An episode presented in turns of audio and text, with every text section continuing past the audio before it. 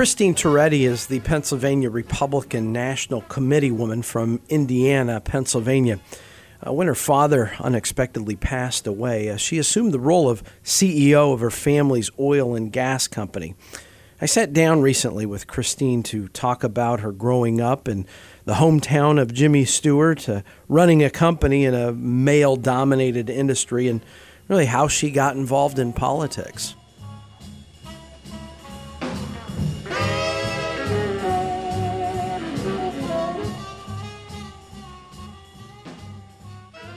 Welcome to Brews and Views. I'm Matt Brouillette, president of Commonwealth Partners Chamber of Entrepreneurs, and I'm here in Pittsburgh uh, having a cup of coffee with uh, Christine Toretti, uh, the most powerful uh, political woman in Pennsylvania. Uh, right, Christine?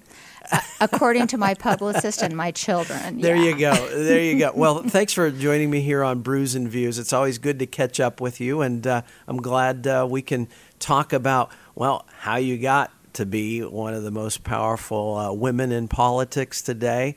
Uh, and let's talk about women in politics and all of that. Uh, but l- let's start at the beginning.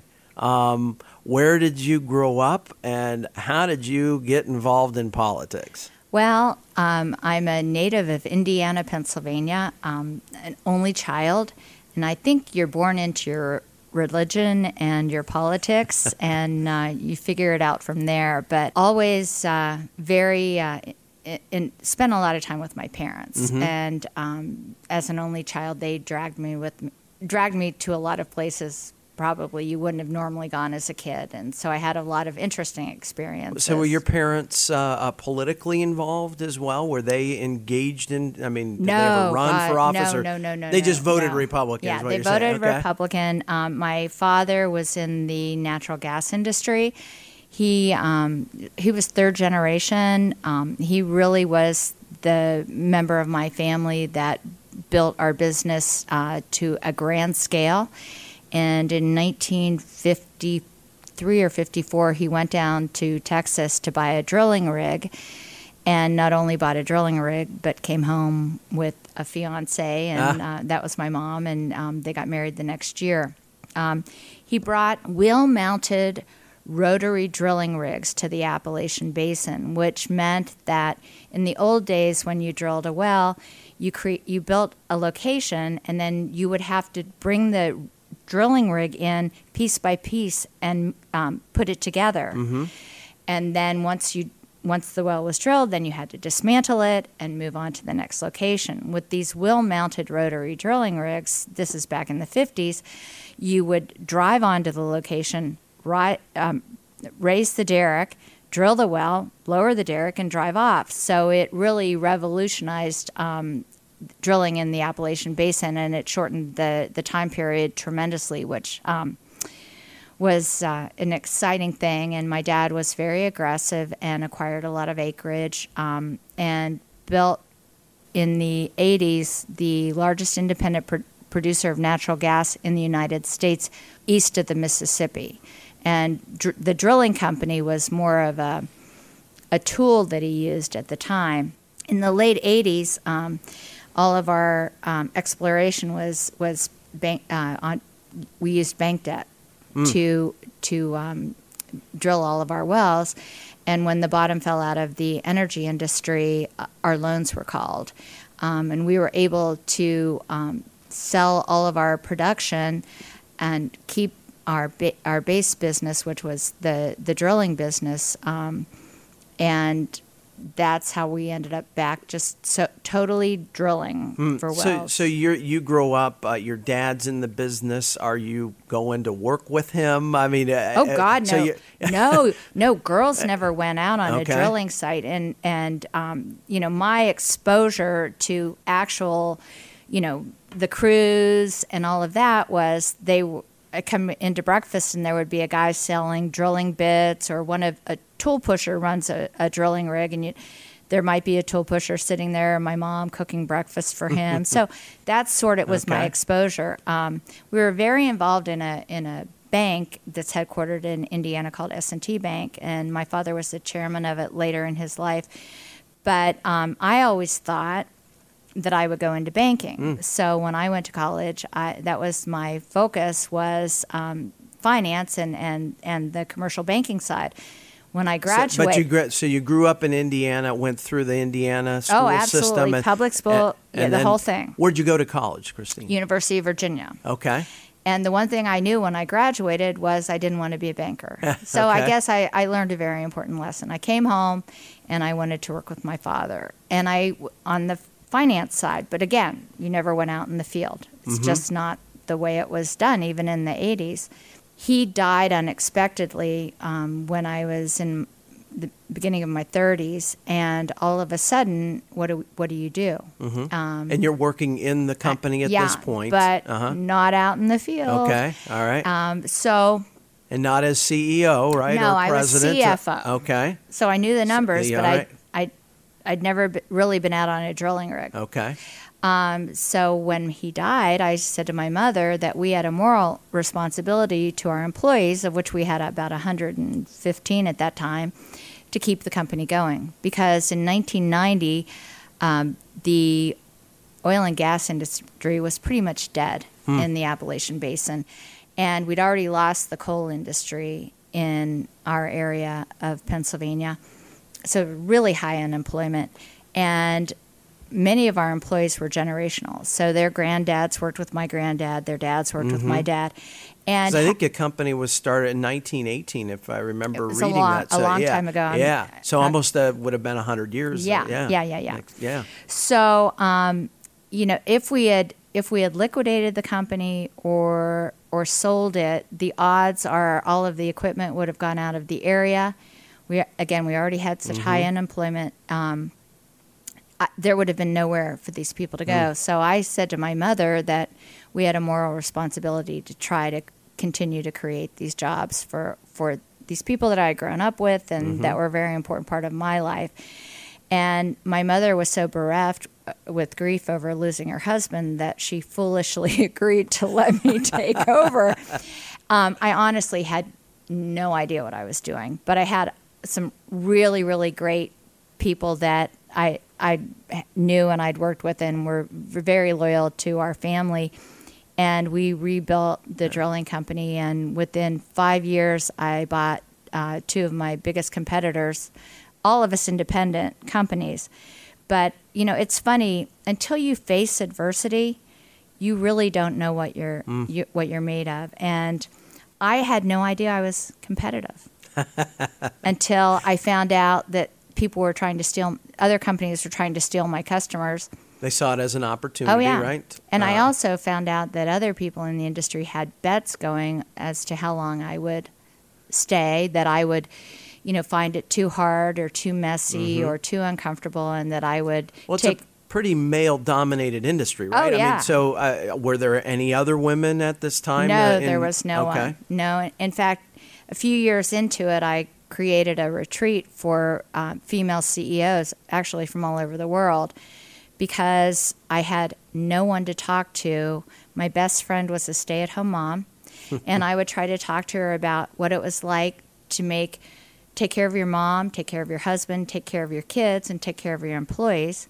And also, Matt, at that time, you know, it was still really bad. And I would wake up in the middle of the night drenched in cold perspiration, wondering how I was going to cover payroll. Mm-hmm.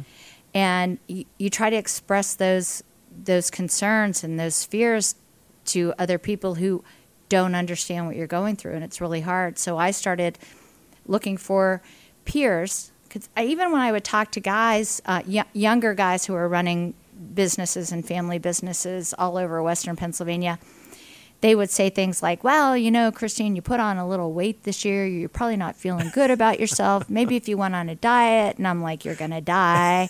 Um, but what I realized is that men and women are really just we're wired differently, and you know, I just I just felt overwhelmed. So I met a woman who owned grocery stores in Butler, and I called her and never met her, and I said, "You don't know me, but I'm about to just disappear because I can't handle the pressure hmm. anymore. I'm my mother's mother, my husband's mother, my children's mother, my employee's mother." She goes, "Oh." I know exactly what you've been through. I went through it five years ago. meet me in Kittanning, Pennsylvania. We ended up sitting down and talking for five hours. How, And- how far, how long was this but when you had taken over and you finally? Three years. Okay. So you're kind of struggling for Oh, three I'm- years going, okay, this Yeah. isn't working. No. And so, as we're having this coffee together, I said, Carol, if you were there and I'm here, how many other women are out there who are going through this? And so, this was sort of the inspiration to start this retreat. I found a venue in California. I um, through an organization called Young Presidents Organization that had um, 8,200 members worldwide, and 350 of them are women. so we we have come a long way since that time. But I, I found the venue. I was well aware of this this place, and I called the gentleman who was running it, whose mom had founded it, and she was really a pioneer in her era. And I called him and I said, I'd like to buy your resort for the first weekend August because I know you don't, um, it's not a good time of year for you. And he, um, I said, Would you give me a turnkey price? So he came back and he said, I will give it to you for $138,900. And I said, I'll take it. And his name was Alex. And he said, Who's going to come? And he was in Young Presidents Organization as well. And I said, Well, I'm going to write to the 353 women who are members. And he said, Well, what if no one comes? And I said, Then I'm going to owe you $138,900. And he said, Do you have $138,000 to pay me if no one comes? And I said, No. And he said, You really are desperate. And I said, I honestly am. Hmm. And but having grown up with a mom who had been through something similar, mm-hmm. he understood what and he was very kind and, and was willing to take a risk. So I wrote to these ladies. The first year, 26 showed up. We just about broke even that year. Um, I ran it for another eight years. Um, it has now become the pinnacle program of YPO, and um, but the thing is, is we transformed people's lives because you had women running not only private companies but public companies, who their C-suite, all of their executive leaders were men, their boards of directors were men. They were just waiting to see you cry or crack because you were a woman. So you were under tremendous pressure because there were so few of us. So to finally have peer support was was really paramount. And what was interesting, sorry for interrupt. I No, no, go ahead. but um, I was also at, during this period went on um, the board of the Pittsburgh Federal Reserve, which was it's a huge thing to be on any of the Federal Reserve board banks, bank boards, and um, I was very proud of it. And I got a call in August of 1997 from the chairman of the Republican State Party. Now, up until this time, the only thing I had ever done was if someone came through Indiana County and they asked to do a fundraiser, I was the go to person. It's one of the things I inherited from my dad. You're just a connector. Yeah. You knew who Yeah, the and I- people were. Yeah. And I've, I've raised money since I was 10 years old. I'm, it's a genetic defect, I like to tell people. But it was this state party chairman, and um, at that point I was going through a divorce, and my kids were just, they were being kids. And we were on vacation, and I, ne- I didn't even think about how the this guy knew where I was. But they called and we happened to be in the hotel room and he said we'd like you to become the national committee woman for the republican party in pennsylvania. Our national committee woman passed away unexpectedly. And i said that's lovely and i really appreciate it but i'm on the federal reserve board and and i've got three little kids and i'm trying to rebuild our family business. Thank you no hung up the phone. Not that abruptly but pretty Yeah. abruptly.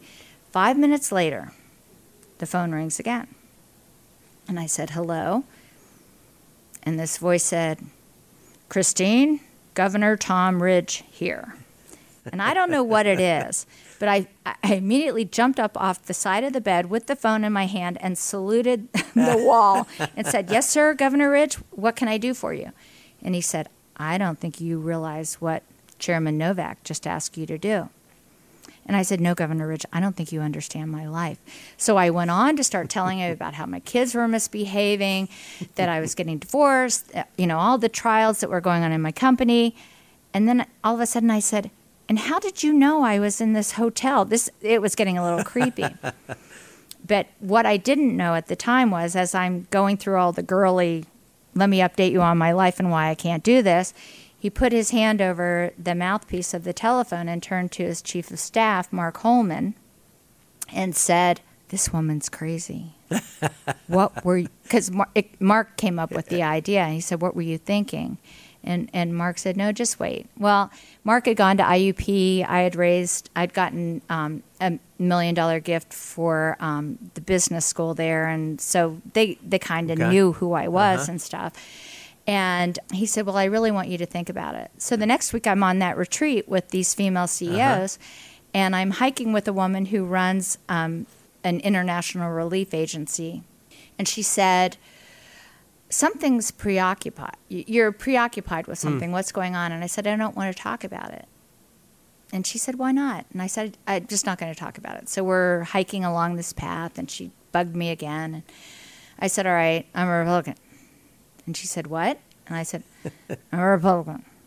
She said, I, I don't understand what you're saying. And I said, I'm a Republican. And she said, Well, so what? So am I. And I said, What do you mean you're a Republican? You run a non governmental agency in LA, the land of fruit and nuts, and you're a Republican? She goes, Well, I grew up in Iowa.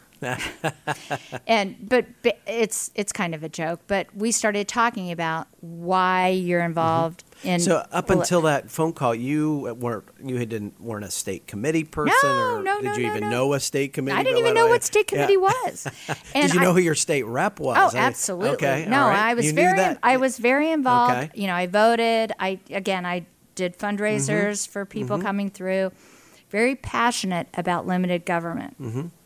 Um, and the reason why I was so reluctant to say that I was a Republican was over the years when I would be with a group of female business leaders, and I did a lot of work, leadership work with in the business community, specifically with women, is I would get this response of how would you let a white man in a suit tell you what to do with your body, tell you what to do with your life, you know, you, you, why we're supposed to be independent. Right.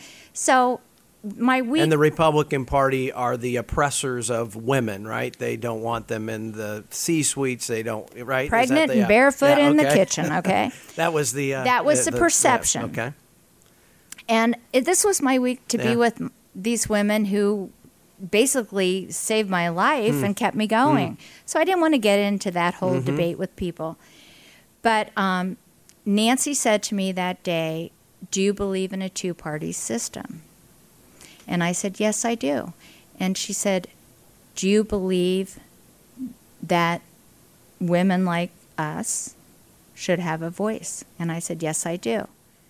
She said, I think the reason why Governor Ridge, from the conversation that we had had, asked you to do this because there were a lot of women who really would have done a great job in Pennsylvania but I think why he singled you out was you were a young business person with children mm-hmm. who, you know, who worked outside of the home and was passionate and, and was and still continued to be very passionate about my community. And look at the Republican National Committee at that time. There wasn't anyone that looked like me. Mm-hmm. So again, your voice was lacking. Yeah, yeah, and you get, you know, it's kind of like when we took over the drilling company. It was like you have a moral responsibility hmm. to take the position. So I resigned from the Federal Reserve Board, and and that was that was that was a difficult yeah. thing. And Governor Ridge said it would be three meetings in beautiful places and not take up much of my time. He neglected and he to lied. yeah, he lied through his teeth. You know, you've neglected to say 67 counties. No one's going to like you yeah. because you didn't come through the grassroots process and no one knows who you are. Then half the population won't like you because they're registered Democrats, and you're now Yeah. the standard bearer for the Republican Party. Uh, you know, but Christine, I, I was when I was uh, preparing for our conversation, there was a uh, article in the Atlantic. Of course, not always uh, the the best uh, publication uh, where you want to see your name, but they had a nice uh, article, and it, ca- it was titled "The Elephant Trainer," uh, and your endeavors to uh, make the Republican Party the party of women. Um, and this is where, look, we've we even experienced it here in Pennsylvania in this last election uh, in November uh, 2017. That that was the common denominator amongst those that Right. won statewide. Uh, uh, fe- the female candidate won statewide, irrespective of party, which was a bit of an anomaly, you know, contrasting with Virginia and New Jersey, where it was just Democrats, you know, dominating. Exactly. Uh, and which makes Pennsylvania, I think, fairly unique. Um, but I suppose that had to encourage you just to see the embrace of women, particularly in these roles as judges, which are obviously very important uh, roles uh, in our government. Um, how does that? Uh, I, because you've been working on this a long time. Are we? Uh, So l- Yeah. l- let me let me let me do a transition for Okay. you.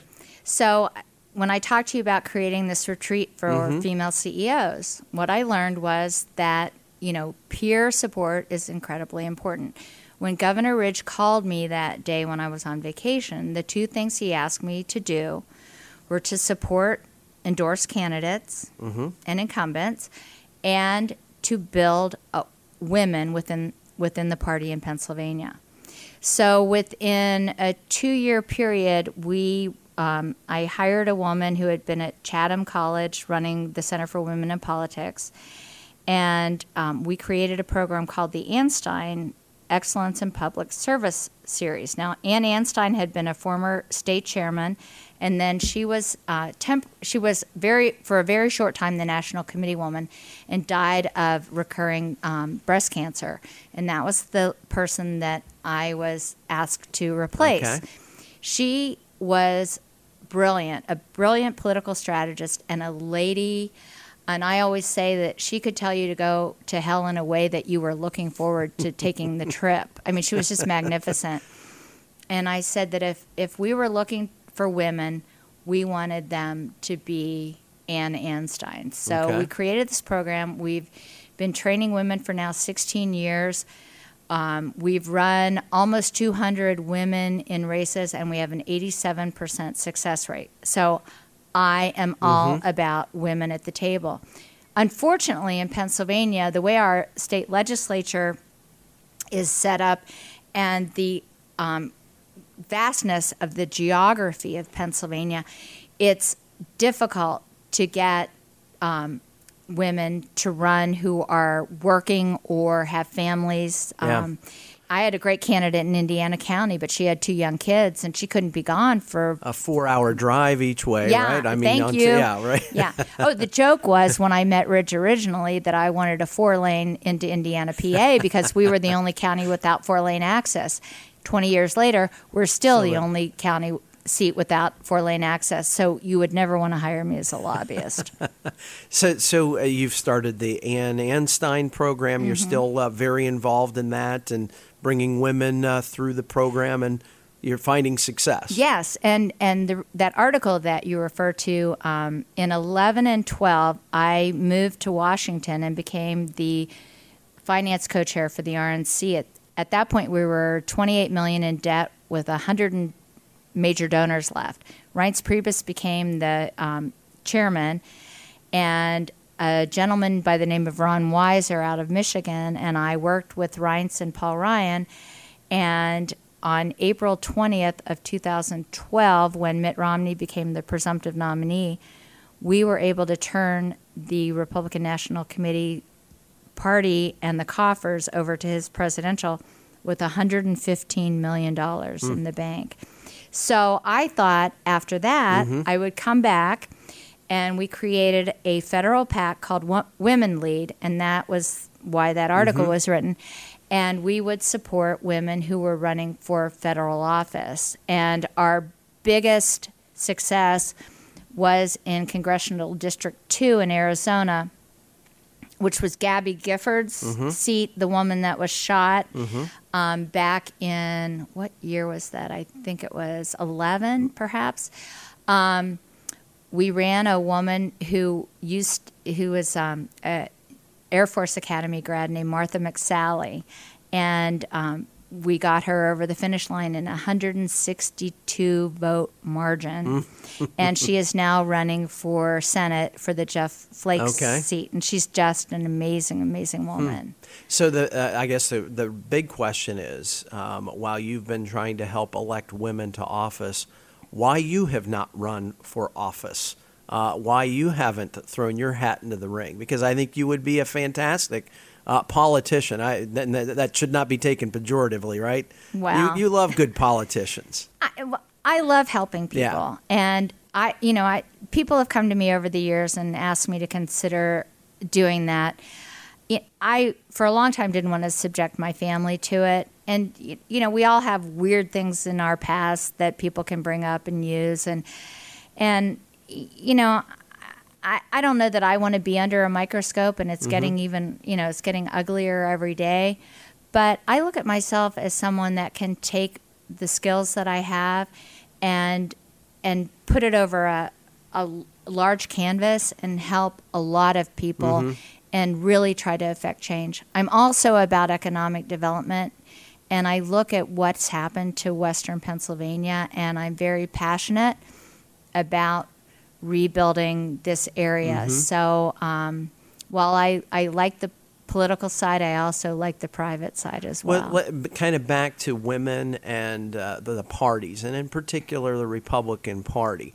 Um, why, why do you think that the, the party struggles with women? Why is that always seen as well? The Democrats get the women vote, right, and that uh, that's a, a challenge for the Republic. What does the Republican Party need to do to say we are, in fact, the the party uh, uh, for women? you know that's a, that's a tough one. Um, you know we we are a party, and, and definitely in Pennsylvania, you cannot. It's very difficult to run if you are not embracing the pro-life doctrine, um, which is a very positive doctrine, but um, our opponents are able to turn it to make Pro life means anti woman. Uh, right. that they've effectively Thank you. framed that narrative, right? So then we come off as not caring, not compassionate. And I go back into I'm into limited government and I don't believe you spend more than you take in. So it just Now, that's crazy talk, Oh. but yeah. well, and I know you get this. I mean, it mystifies me how we pass a spending budget without looking at the revenue. yeah. And and but I also That's not under how your business operated that you uh, spend without the, the money to pay for No. I'd like to be Santa Claus. It's almost Christmas, but I can't. But but I just, I mean, I understand that there are so many people that that are in difficult situations, and you know, I I'd love to solve all the problems of the world as well, but but we've we've got to be fiscally responsible, and and it just it's it drives me crazy. And So- I think through building revenue, and and you know, you look at in Western Pennsylvania, you look at what what's going to happen here with the shale mm-hmm. revolution, mm-hmm. and you know, I was telling you before we got on the air that it looks like this study that's just come out that we've got the potential for twenty five to thirty thousand jobs in in Western Pennsylvania In perpetuity. Yes, Think- yeah. Not just No, because not- you're building something, not but just construction sustained. jobs, Yeah. sustaining jobs. If if we if we do this right, so you get people off the welfare rolls, you get them, uh, you know. uh, In a place where they can Mm-hmm. earn a living wage, and they and they can take care of themselves. They feel better about Yep. themselves. Then these resources that we've been using to support them, we can take and do other things with as well. And we've got more a bigger tax base. Well, so assess things politically for me. Uh, Tom Wolf, uh, going to be able to beat him in 2018. Um, but, you know, obviously, national things happening. Uh, this last election, I think, gave some hope to Republicans that it wasn't just a uh, straight uh, party ticket, that Democrats didn't win uh, across the, the, the, the Commonwealth. Uh, there is a woman in the Republican race for the nomination. What do you think? How's 2018 looking to you right now? Well, first of all, I think with our candidates for governor, we have we we are a wealth of, of riches. Whether it's the one female candidate or the other three gentlemen, I think they're all they would all make spectacular um, governors. Um, uh, Wolf is the most liberal governor in America, and he is also one of the most brilliant politicians I've come across. If you look at the ads that he put out in um, January of 14 when he introduced Yep. himself to the uh, the Jeep people. driving, uh, you know, Yeah. uh, a millionaire, of course, but looks like the average Yeah. Joe. It was it was brilliant. You know, the first rule in in in, politi- in political warfare is you never let your opponent define, Define you. you, you define right, yourself, and right. Hmm. he did it very well. Now, for those people who might be listening to your podcast that aren't from Wilkes-Barre or Pittsburgh, you're not seeing the ads that he has out right now, but he's defining his first term as governor on television right now here in Pittsburgh. And it's brilliant. He is coming across as the education governor and the other. yeah, he restored that the fairy tale billion dollars in cuts to education uh, that Tom Corbett, uh, you know, cut out of our, our budget, right? So Well, he's you, still. you want to go yeah. on that? That was I it, do it not. was it was money that was temporary Yeah. that came from the federal Right. government, but But it, it's it worked in 14, so he's playing that card uh, once again, Yeah. and uh, because people aren't checking the facts, they just accept uh, this this narrative. but he's he's going to be Yeah. formidable. So I think it's going to be very it's going to be a tough road for any of our four well, what do we need? What what needs to be done in order to uh, make sure that we need to tell him? the Yeah. truth Yeah. and we need to make sure that we can get the message out and, and, and make sure that people have all the facts before they make decisions you know it's really interesting um, this last year i've i love watching um, msnbc because it Oh, gives you're a it- glutton for it punishment, gives me an ulcer but i want to i want to know you know if you if you just listen to your own spin you, Oh, you don't yeah. really know what what's out there and I was in That's the why I actually do read the Atlantic, New York Times. I listen to NPR. I mean, I Oh, I yeah. want to know what everybody's talking about and understand the arguments from those who I may not dis- may not agree with. Exactly. and that's I, important. And I used to think Joe Scarborough was kind of fun Yeah. to watch, but Yeah. now I think he's unhinged. But um, the interesting thing is, I was in the middle of two stories this year. It, it- not not a headliner within the stories, but I was there. And- yeah. hmm And when I would turn on the television and listen to what these reporters were saying that Mm-hmm. had happened or how they interpreted what was going on, I it just mystified me because it was so inaccurate to the point where I couldn't watch the television Mm. anymore because I was like, you know, I know fake news is a little, you know, that's a strong statement, eh, but I, I saw firsthand Yeah. that what is reported is not necessarily what actually transpired. Yeah, I think that uh, that's one of the challenges that we're seeing uh, in a lot of uh, journalism uh, and the, the news. Uh, that a lot of people feel that way is that uh, look, you're you see it from this angle, uh, I see it very differently, and uh, yet we're not getting a balance of of that viewpoint. I. Well, in fact, this morning I fired off something to a reporter saying you really missed the most important part of this issue. Uh, and look, we should we got to have that kind of ability to engage and to point out errors. Uh, and I, look, I want to have more civility in our our politics, where people of differing views actually can sit down and have a good conversation. And I've tried to do that with Brews and Views, as Right. our listeners know. I I want differing uh, perspectives. I want to have that intellectual you know, jousting, and let's make our cases, and then the best uh, best one wins. Well, I'm so glad to hear that you say the word word civility. Mm-hmm. When I started at the University of Virginia, um, my first day there, I met a woman who became my best friend, and um, she ended up running for working for the Berman Waxman machine. Howard Berman was a very liberal um, guy out of LA, and Henry Waxman was a very powerful guy in Congress.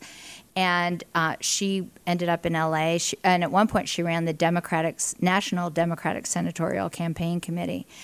And we have disagreed many times, but we have never treated each other with disrespect, Mm-hmm. and we have we have accomplished things together because we are willing to to work together and have had a lot of fun and stay great friends today.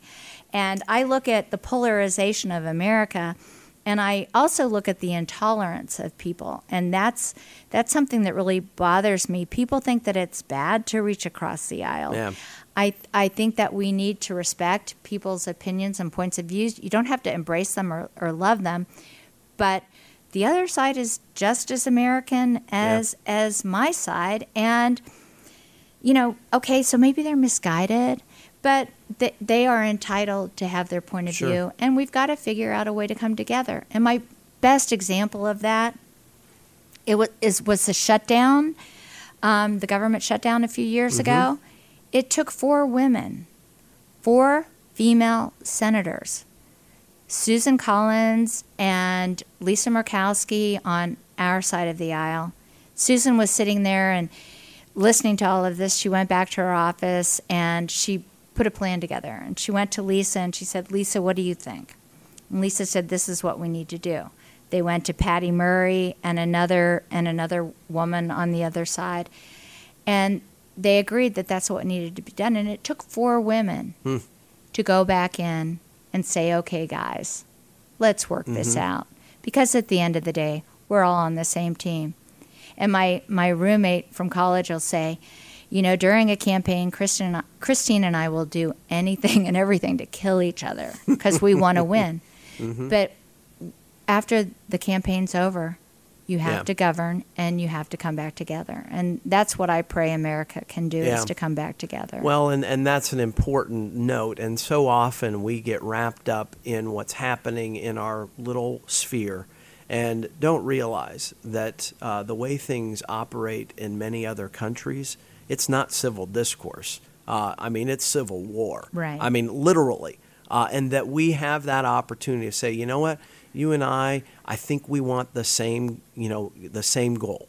Uh, how we get there, we're going to disagree on, but let's find out where we can, might be able to come together, compromise, not on principle, but maybe on our policy agenda, so that we move forward, so that we don't end up like these other countries. That uh, well, politics uh, is truly a blood sport rather than uh, that which is fought with the ballot bo- at the ballot box. Exactly. And, and I'm really appreciative to have a moment to be with you today and to thank you. And just to remind people how fortunate we are to be Americans and how lucky that we have moved women forward because I think having them at the table makes a tremendous difference. And, and your support of my gender does not go unnoticed. and I'm very appreciative of Well, that, Matt. I appreciate your joining me here on Brews and Views. It's uh, been fun to sit down with you, Christine. Best uh, wishes to you uh, in all your future endeavors.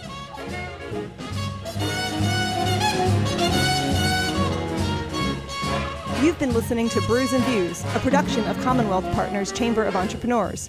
Find us on Facebook at Commonwealth Partners and follow Matt Brouillette at M A T T B R O U I L L E T T E.